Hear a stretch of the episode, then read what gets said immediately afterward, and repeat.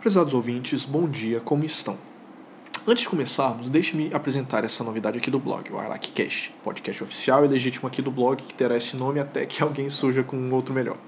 Quero agradecer ao nobre colega, o pastor Cleibon, por ter me ajudado a montar esse podcast, dando sugestões, a colega Dias Camila, também do Twitter, minha amiga Vinha Maru, que já mais do que citada aqui no blog, o colega Alexandre SG e seu Twitter impronunciável, sei lá o que, e Lequerdices, que é uma outra é, leitora que acompanha o blog já há muito tempo, mas que também tem um outro Twitter com nome esquisito. Bom, a ideia aqui é compartilhar de uma maneira mais intimista as respostas aos e-mails que recebo de vez em quando no formato meio Max Geringer, meio Mauro Halfert da CBN. Se fizer sucesso, continuamos. Se não fizer, voltamos ao formato anterior. O importante é que arrisquemos novidades. Dito isso, vamos estrear o podcast com a seguinte pergunta de um leitor que, muito propriamente, apontou um erro em um dos meus posts. Estava lendo seu artigo.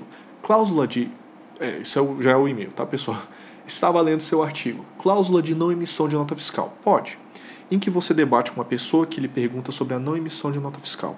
Então eu andei pesquisando e verifiquei que o artigo 3 da Lei número 8.846 de 94 foi alterado sobre o que diz respeito à Lei 9.532. Então lhe pergunto sobre a multa de 300% sobre o valor do serviço ou bem. Ainda procede? Ainda está valendo? Resposta direta: não. O artigo 3 que imputa aquela multa, de fato foi revogado pela Lei 9.532. Aliás, fiquei admirado comigo mesmo porque esse dado está escrito no post, mas eu não fiz nenhum comentário a respeito. Minhas sinceras desculpas, está errado, a multa de 300% não existe mais, o que não quer dizer que é ok é, estipular uma cláusula de não emissão de nota fiscal, porque todo o restante ainda está valendo, ok?